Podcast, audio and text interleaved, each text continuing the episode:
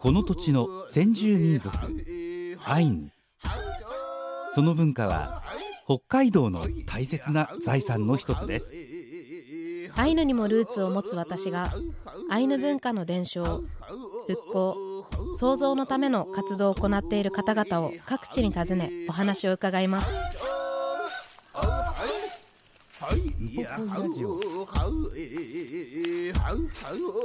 ウポポイラジオ。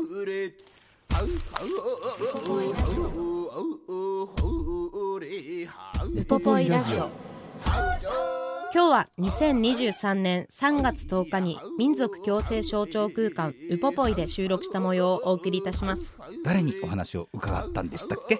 今回も先週に引き続き職員の押野明美さんにお話を伺ってきてます。いやーもうね収録現場で笑いが絶えなくて本当ですよね。しかもおばあちゃんとの絆っていうのがすごい深いんだなっていうのがよくわかりました。本当に。あとは餌し追い分けのお話もですね、あけさんがずっと続けている追い分け餌し追い分けのお話も伺ってるので今週もお聞きください。うわえんこれやん。イランカラプテイランカラプテやくん今週もよろしくお願いします。先週は代々受け継いできた玉祭の話であったりとか、ああけさんのおばあちゃんの話たくさん伺ったんですけど、うんうんうん。今週はさらにうんうんおばあちゃんのお話であったりとか、はい。もっとあけさんご自身がどんな方なのかなっていうのをうんうんうんうん。お聞かせいただきたいなと思ってます。はい。やくんよろしくお願いします。早速なんですけど、あの先週から何回も出てきているウパシクマ、うん。言い伝える多分今回あの、うんうん。あ先週あのお聞きした演目の名前プログラムの名前にもなってると思うんですけど、うんうんうん。ウパシクマってどういう意味でしょ言い伝える言い伝言い言い伝える、うんうん、言い伝えって言いうふうに私は説明してるかもお客そう様には。ですよね、んんん。何かをこう言い伝えっていう意味でそこがつながってやっぱり玉祭とかも、おばあちゃんから明けさん方に伝わって、うんこう代々代々やっぱり今生きてるものがうん。受け継がれているって話でしたよね。で先週あのちらっとお話伺ったおばあちゃんについてなんですけど、おばあちゃんはどんな方だったんですか？ばあちゃんはね一回もね一回もっていうかあんまり泣く人でもないしいやかといって怒ってばっかりっていう人でもないし はい、優しい時は優しいし厳しい時は厳しい、う、うんん、メリハリしたおばあちゃんだったんですね、うん、おばあちゃんのお名前は、吉村冬子と言います。冬子さん。吉村冬子さん。冬つくよ。あゆきか。ゆきですか？私の方はゆきですね。ゆきこさん。惜しいですね。美味しいね。よく節子さんって言われてるんで似てます。似てないか。おばあちゃんと住んでたのはどのぐらいの時期から？えーと生まれた時からえーと中学校三高校3年生まではもうびっちしもう隣の家だけど頻繁に行き来してるし。隣であればもう。うんそうそうそう。で大学入ったらまあ行き来でも大学入ってやっぱりアイヌ語とかすごい勉強し始めてるからえ社会人になるまではずっと一緒だったかもね。そう考えたら。じゃあそうやってこうメリハリがあって、うんうん。しっかりこういいことはいい悪いことは悪い、うんその中でこうおばあちゃんから受け取ったなって思う、うんうん。アイヌの言い伝えとかってありますか？ほんとねまあいっぱいあるよね。そのやっちゃいけないっていうようなことをやるとそのやっぱ災いっていうか、うん。良くないこともそりゃ起こるっていうこととか、うん、あとやっぱそのいいことをしまくればなんていうの？いやよく言われるような言葉かもしれないけど、ね、ずっと辛いことあってもニコニコしてればいいことあるみたいな、そういうようなことはやっぱり教えてくれたかな言葉にしてね。うん。このあけさんの気さくさってそこから来てるんですかね？お ばあちどうなんゃんからのだろうね。でもばあちゃんからは「お前本当にあっけならもうごくラジオだな」って言われる。本当。ずっと私も誰かネジ止めてって言われましたね 同じような感じかもしれないです。うんうんじゃあそのおばあちゃんからあのおばあちゃんと小さい頃は一緒に生活していたっていうことですか、あの隣のうちあでもねそうだな。3年生小学校3年生ぐらいまでは本当ばあちゃんと同じ家。うん。で3年生からはばあちゃんの隣のうちのお家ができたからあの隣同士でうん、あの。もう毎日のように顔を合わせて。そうもうお母さんと喧嘩したらずっとばあちゃんとこの逃げ場所になってたし お腹空いたらばあちゃんところ行けば、あのここではペネ芋えペネごしょ芋か。じゃあ芋しとって芋しとはい。なんて言うんですかね。じゃがいものでんぷんの団子、はい。から作った団子、うん、もう好きでばあちゃん。作ってくれるからすぐ。そう食べにとかも行ってたし、うん、それがこうおばあちゃんがアイヌにもルーツを持つっていうのはどんな時から意識してたというか気づいたんですか？え？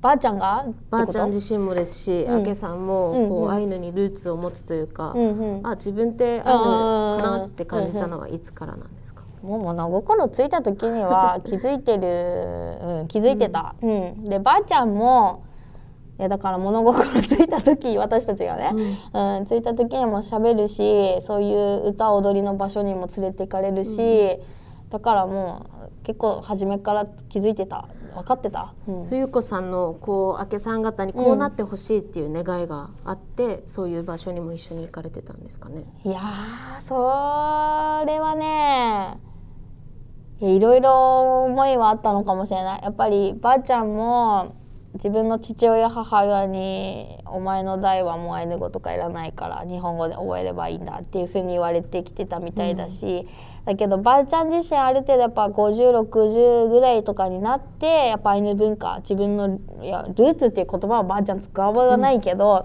ぱそういうなんかものを知りたいとか興味も湧いたからなのか、だからいやもっと早くから覚えとけばよかったとかっていうふうに、あの言ってたんだよね年取ってからは。はい。だからそういう思いは確かにね、うんやっぱ子供たち孫たちにはもう教えたいみたいなのはあったのかもしれないね。うん。これは、うん。あのおばあちゃんから絶対受け取り受け取ってこうつないでいきたいなっていうものってありますか、うーんあるね。なんかやっぱその精神精神的な部分、そのばあちゃんがやっぱりカムイに対してのその考え方とかって、はっきり言ってちょっと分かんない多分、うんうん。あのい理解はしてるけれどもそれを感覚的にじゃあ分かってるかっていうと、多分ばあちゃんみたいには分かってないと思うんだけども。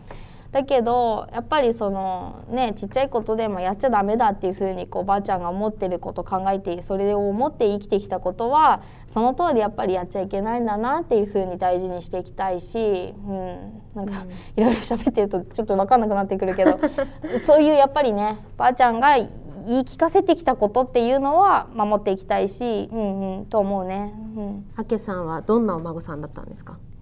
え多分ね男の子みたいだったんじゃないかな。逆にあの私の妹双子のね、のの方が多分女の子みたいな。あのねよく言われてたの。あのねばあちゃんの子供のまあ私の母親の兄弟の中でも男の子と女の子の双子がいたんだって、うんうんうん。で早くにもう亡くなっちゃってたみたいなんだけど。だからその生まれ変わりみたいな感じでうん特にあのおばあちゃんの旦那さんじいちゃんねは言ってたみたいだし、うん、だからそれでお前だったらもう男みたいだ。男みたいな。理科の方が女の子だみたいな、って言われたようなこともあるし。外遊びとかが好きだったってこともうめちゃくちゃ外でしか遊んでなかったよ。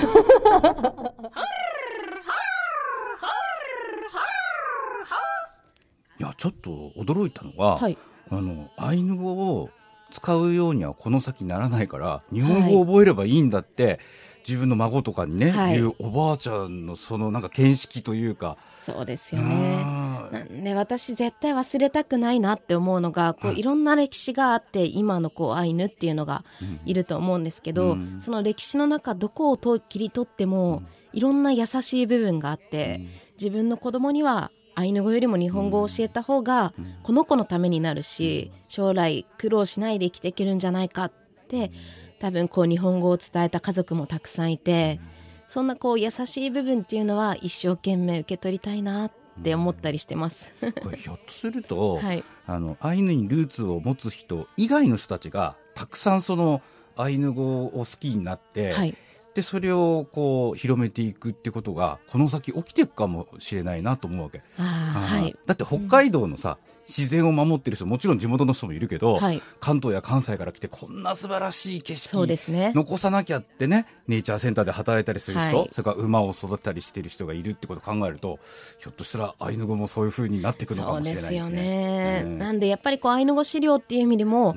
たくさんのこうアイヌにルーツを持たない方が、こんな素敵な交渉文芸って残してくれてたりとかして、今私たちが勉強できてたりもするので、なんでこうそういう優しいところとか温かいところも受け取りたいなって思いますよでね。すね。あとあのやっちゃダメっていうことをたくさんおばあちゃんから言われてたみたいだけど、はい。まあよくほら嘘をついちゃダメとかって子供に言うけど、アイヌの世界でやっちゃダメってことはどういうその自然に触れる時とかにもあるの？そういうあーいっぱいあると思うんですけど、の。例えば？私がよく言われてたのは、ん家に帰る時に家にただいまを言いなさいとかあとはこうなんですかね、いろんなダメがあるんですけど火のカムイは、ん。こうやがっちゃうから、鼻を噛んだティッシュとかを薪にくべたらダメとかキャンプファイヤーとか焚き火の時も、ゴミとかをそこに入れたらダメだとか、うん。っていうのはよく小さい頃言われてた気がしますね。やってるかもそれ。やっちゃってます。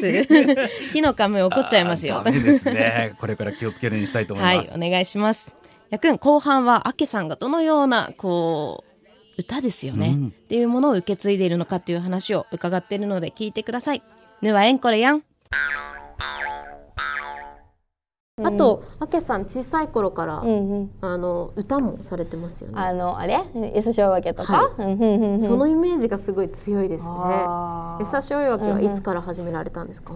えーとね7歳？6歳？へえ1年生。小学校1年生から、うん。上がった時ぐらいには始めて、うんうんうんもうそれからいつもう今も今もずっられてますか？と。だからなんでもう30年経ったね。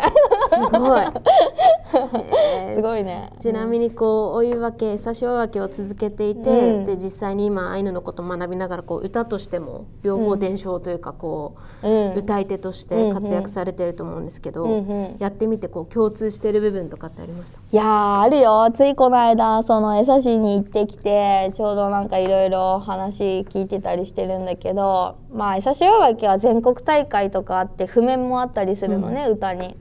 だけどその譜面は昔からあるものじゃなくて当然その歌踊りなんてさねこう音決まってどうのっていうものじゃないし、で、まあ、そこで大会っていうふうにあるから こう譜面が作られたっていう話だけどやれじゃあ今度ここの部分は何声だとか何声だとかって言わなきゃいけないんだみたいなそういう議論をこの間久しの中でしていてであ面白いなって今そのアイヌ文化の中ではなんていうんだろうまあ覚え方人それぞれだからそれぞれのね、まあ、譜譜面っていうか、そのメモっていうのかは確かにあるかもしれないけどでもやっぱりそれでもアイヌ文化のそのこっち私たち今ウポポイの職員の中はだよ。やっぱりその決まりきった音程があってとかキーがあってとかそういうのはやっぱりしっかり分かってるわけよ。うん。それに比べるとあなんかな比べるとっていうかあれ、うん、ちょっと失礼な言い方しかできないかもしれないけどあのうんやっぱアイヌ文化の今の若い人たちの方がそれはもうずっと知ってるなっていうふうには思ったりだとか、うん、今どうしてもそこから学ぶ方も多いですよねそうそう。こまあでも確かにね、1年生です初心者ですっていう人にはやっぱ譜面何もなきゃ分かんないからそのためにはやっぱりねあった方がいいのかもって思うけど。私うん。一回もでもアイヌの歌の譜面とかって見たことなくてどちらかというとこう聞いて耳コピみたいなのがイメージとしてすごいあったんですけど最近それこそうんうん。高校生中学生と一緒にこう歌を歌おうっていう話をしたらちゃんと PDF 化された譜面があってすごいなって思ったのがありますああアイヌの？はいそうです。へえすごいねえさしおいわけはこうどのようなことを歌に乗せるものなんですか？私はねえっとね叙情歌だと思ってるの愛想小学もね、でその北前船に乗ってその新潟からとかあの、まあ、日本海通じて江差しにねこう来るまでのその情景とか気持ちとかを、まあ、歌にしたものが江差し大分の歌詞であったりだとか、でも江差し大分の歌詞の中も一つだけじゃなくってすごいいっぱいあるのね歌詞にもいろいろ。で一つ一つ見ていくと、まあ、やっぱりその日本海をたどってその情景を歌にしたものがいあのカモメの鳴く音にふと目を覚ましあれがいぞ地の山かいなっていうような歌詞だったりでも私はね「おしょろ高島及びもないがせめて歌しつ磯山で」っていうようなの方を歌ってるんだよね。でそれはもうね恋心を歌にしたものだよ。もうだからもう今この間その歌ったね「いやおはようちしと何ら変わりもない。あなたがもうここまで行くのはせめてその手前までのここまで私はついていきたい」みたいなそういう歌そうそうそうそう。ところそうそうそうそうそう。でもやっぱりこう声でこう音に乗せるっていうのって、そういう自分たちの感情が絶対つながってるところってあるのかもしれないですよね。あるね。でね面白いのはねあのアイヌのその歌にもその鳥の鳴き声真似てみたりとかっていうまあね声の出し方いっぱいあると思うんだけど。優しいわけはあの人うんなんて言ったらいいかなまあもみとかあの、まあ、節の中にだよえっとね波の大波を表したもの。小波を表したもの。海海の歌だから。海でもこういう風にさぴょんぴょんってなんか三角みたいな波立つ時あるでしょ、はいああいうものをこう節にしたものとかでさざ波みたいなものを節にしたりだとか。一個一個見ていくとそういうような節になってるのね面白いんだよだからえ改めて聞いてみたいです。お久しぶりわけよ。久しぶりわけも聞いてみたいです。え あーそうだったんだ。でもそれはやっぱりこうおばあちゃんの影響というか親だったりとかからやりなさいって言われてやってたものなんですか？いや久しぶりわけをねやりたくてやったわけじゃなくてうちになんか三味線あったんだって壊れた三味線だったんだけど結局はねで弾ける人が誰もいないと。悔しいから習わせてやる双子にっていうような感覚でー。始まりはそこ、うん、でも小さい頃からやっぱりそういうのに親しんできて好きではあったんですか？はい、うんうん、好きだったね。目立ちたがり屋だもん私は特に。そう。いやでもだからこそ今のあのまあこうアイヌの中の八重様、うんうん。こう歌った時の味というか深みがえー、あるんで感じたすかね。感じた？いや鳥肌立ちましえたね。マジでマジでマジでやった、はい。なんかでも、いやでもアイヌのこう女長歌もすごいこう、うんうんうん。切ない、うんうんうん。こう恋心みたいなものを載せることも多いじゃないですか。うん。うんうん私がすごいこう覚えてるのは中本睦子さん千歳のおばあちゃんうんうんうんがいつも歌ってた八重様はすごい印象に残っていて聴かせてくれた八重様が残っていて。で当時もなんですけどアイヌ語わかんないんで八重様歌われても意味が分かんなかったんですけどあの先日お話あの歌を聴かせてもらって。ちょっとだけ歌詞を理解することでさらに、ああってなってくるみたいな。すごいこう何何倍にも楽しませてもらいました。歌っていうものを通じてこう伝えたい思いとかって何かありますか？へえなんか自分がねその歌のプロフェッショナルとかそういう歌手とかそういうのは別に目指してるわけじゃないけどただただでもやっぱりやった以上やりはやってる以上やっぱ極めたいみたいなところもあるんだよね。だから だからまあ久しおばけにしてもそのアイヌ文化の、まあ、歌ってる「イオハヨチシ」だったりでばあちゃんから教わった八重様ももちろんね、おやってるやってるというか歌えるから、まあ、子守歌とかも、まあ、そうだけど、まあ、そういうのはやっぱりこう歌をちょっと聞いてもらってその情景がパッともうすぐ浮かびぐらいまではやっぱりね極めたいっていうふうに思うし。で今ちょっとかなってないけどあのやっぱばあちゃんから教わった子守歌っていうのがねなんかどうやら調べていくとだいぶ古くからね伝承されてるっていうのがあのちょっとね分かってきたんだよね。だちからなみにイフイフン家です異分よね家あのね四類かってうちら言うけど、あそっかうん、そっか、そうそうそうそう。あのむ武川のやつね。ばあちゃんのだから。だからどどんなんなんですか？いやだからざっと言うとひひひひばあちゃんはい。が歌ってたものを歌ってる歌ってきてるっていうような。かけさんのひいひいばあちゃん。あそうそうそうそう。そう。へそう。ーじゃあもうそれも代々こう聞かされて実際に寝たりしてましたか？ばあちゃん下手くそだったけど子守歌は歌ってくれてた。下手くそだけど。ね。だってね「ロロできないんだもんばあちゃん。あそうなんだ逆にばあちゃんのその「ルル」をできないながらもやってたものを私は難しくて真似できないけどあ「ルルルルル」ってずっと言ってるような感じ。すごい。それもそれですごいですね。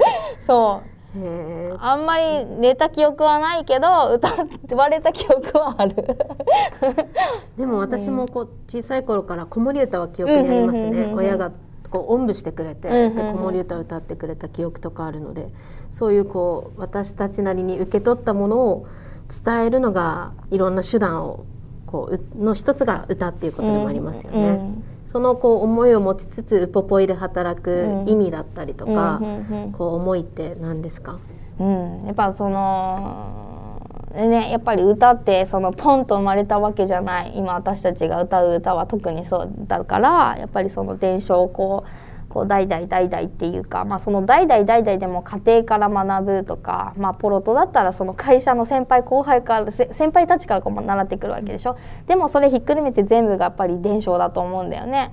だからそういったその伝承みたいなところとかはあのいろんな形あるけれど、まあ、こうやってやってきてるんだよ。やっていくんだよこれからも。っていうのはこの「ウポポイ」ではね、伝えていきたいところかなって思ってます。じゃあまたあけさんのさらに次の世代にってそうことですね。そうそうそう、う。ん、私も一緒にできることあったらぜひ。いやもうなんだかんだや やや、うん、気づいてないでやってるのかもしれない。えでもやってんじゃんこういうラジオとか。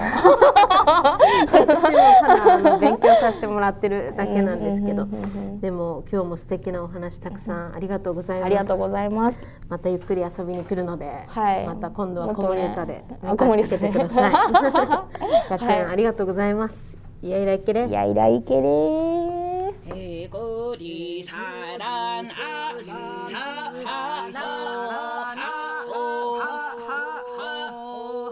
하호 いやー極めるところまで江差し追い分けをやるすごいですよねしかも、はいやりなさいとかなんか自分でとかっていうんじゃなくて自然となってるところがすごいストイックというか、何なんですかねあけさんのこの強さは。